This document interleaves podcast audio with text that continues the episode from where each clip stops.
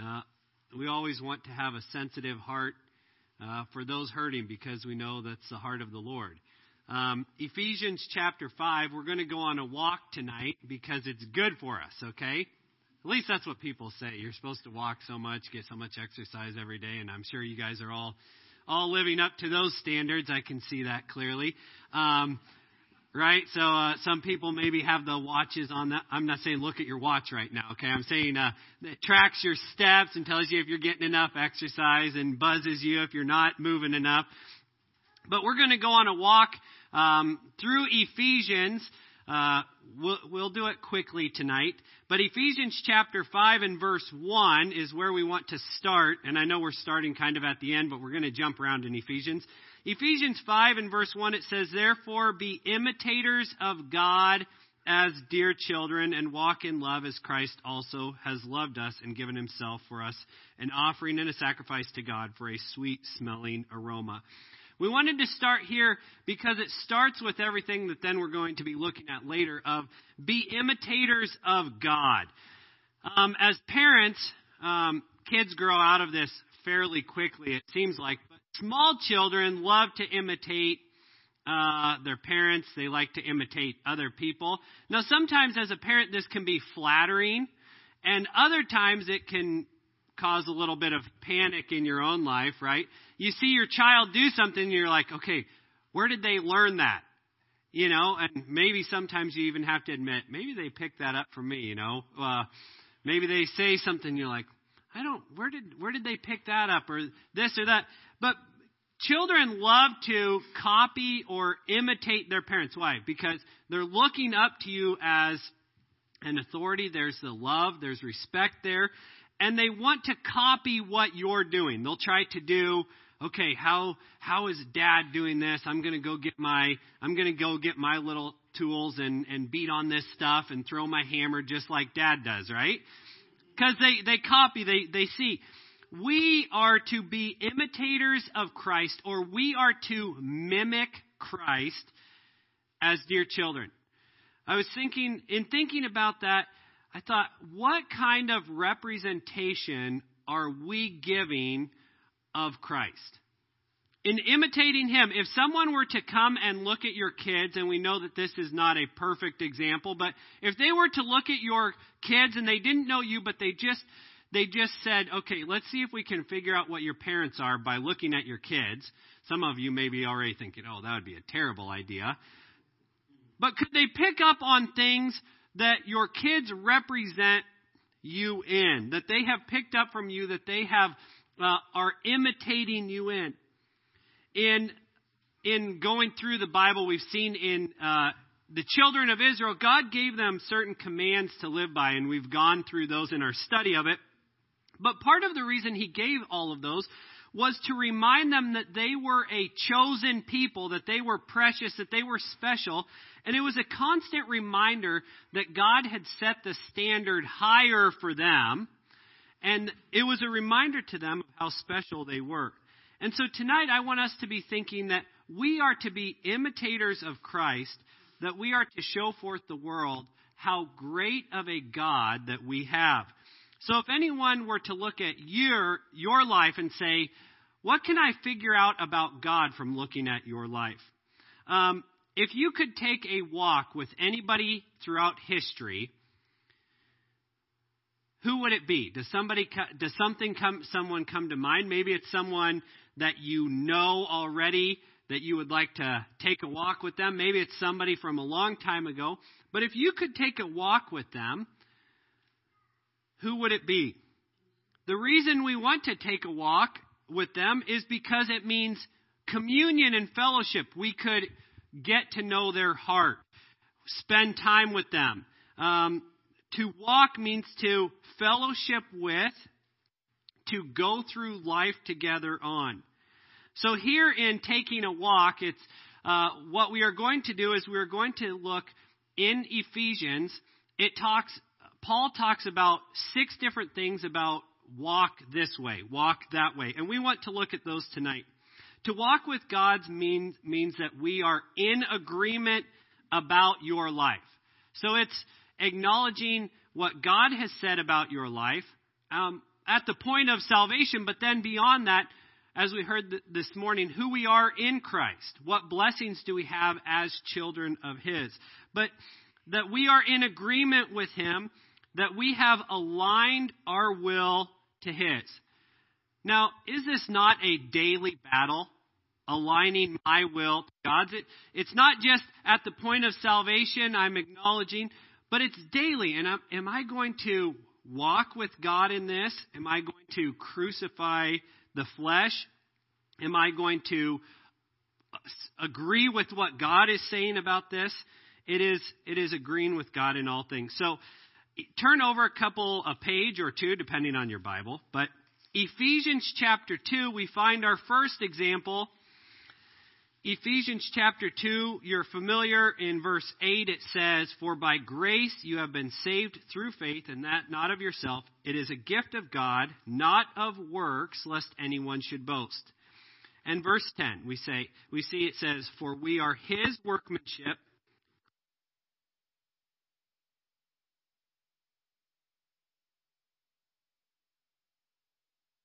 Them. So the first walk we see is that we as believers are to walk in good works. Now, we, we just read in the previous verses, and we know that the good works are not a working of, of salvation. Uh, doing good works do nothing to erase the sin that is already there. We are not saved by works, but we are saved unto good works. Christ did not save you that so that we can sit here and just wait for the rapture to happen or wait until we die and go to heaven. But we have been saved so that we can be useful, so that we can be doing good works. It says that God, that Christ prepared beforehand. You know, there are good works prepared for you for this coming week. You know what? There's things that God has in mind for you to do this week to show forth his greatness, to walk in the good works. In verse 10, it says, We are his workmanship. The, that word workmanship uh, has the idea of a poem, which anybody here big poetry fan? No. Okay, but the idea behind it is it's someone's masterpiece. So it's not just like uh, us sitting down and trying to write a quick poem. It is a masterpiece. It is, it is their, their lifelong work. So when it says that you are God's workmanship, it does not, it's not saying that you are a piece of work. It's not saying, yeah, you guys are all pieces of work. No, you are a masterpiece that God has designed for the purpose of doing good works. So with that, you get the sense of the joy of being a child of God, that God has prepared your life for good works. And we know that John 15 talks about that uh, He is the vine and we are the branches, that as we abide in Him, we will bear much fruit. Apart from Him, we can do nothing. So it's not this, oh, we are so wonderful in and of ourselves. No. The working that God has done in each and every one of us is giving us the power that we need to do good works. So the first walk that we see here in Ephesians is that you and I to, are to walk in good works. So is your life, are you seeing fruit of this, of the Spirit's leading? But then turn over to Ephesians chapter 4, and Paul says, verse 1, I therefore, a prisoner of the Lord, beseech you to walk worthy of the calling with which you were called with all lowliness and gentleness and long suffering, bearing with one another in love, endeavoring to keep the unity of the Spirit in the bond of peace.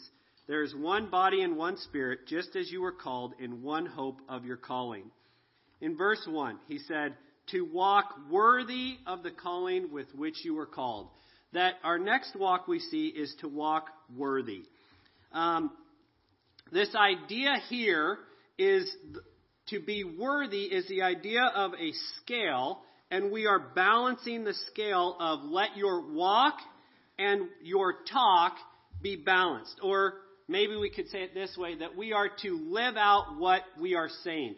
Oh, I say that I'm a follower of Christ. Is my life representing that? Um, am I am I practicing what I am preaching?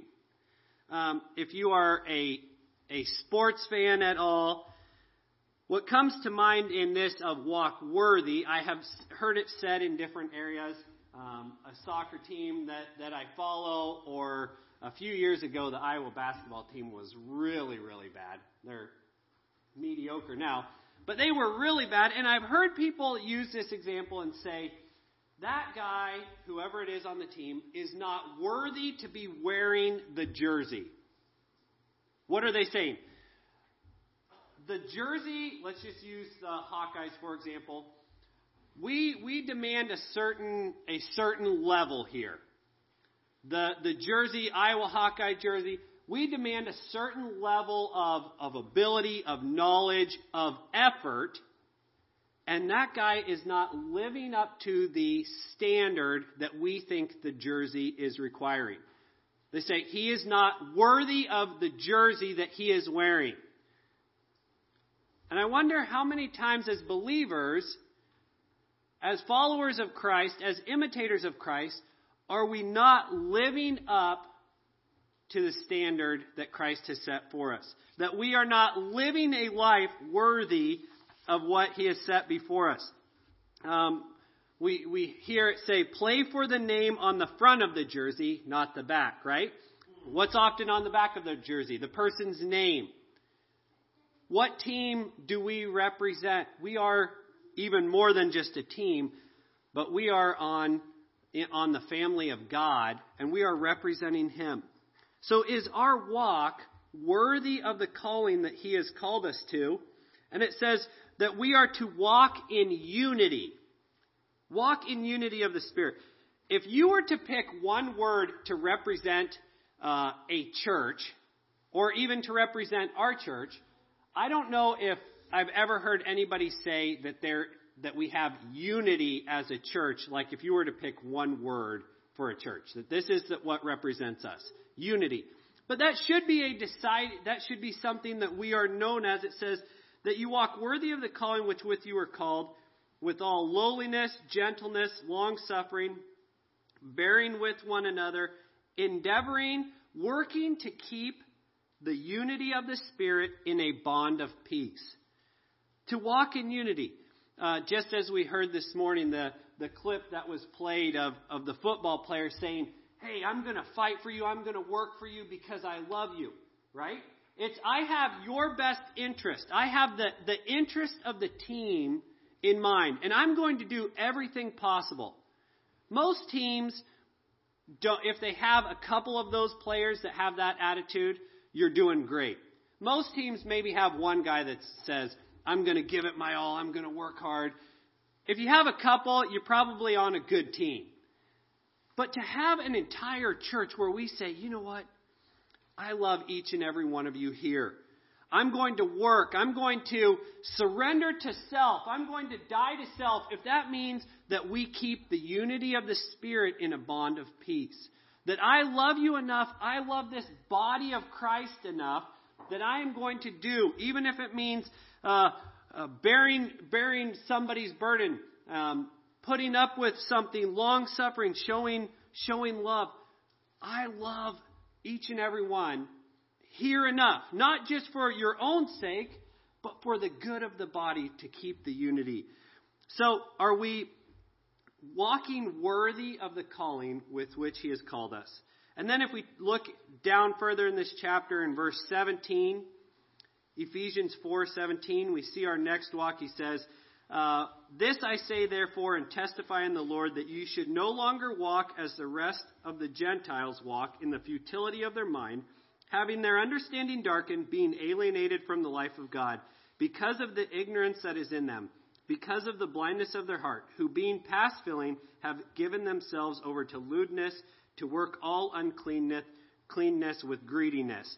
But you have not so learned Christ, if indeed you have heard him and have been taught by him as the truth is in Jesus, that you put off concerning the former conduct the old man which grows corrupt according to the deceitful lust, and be renewed in the spirit of your mind, and that you put on the new man which was created according to God in true righteousness and holiness.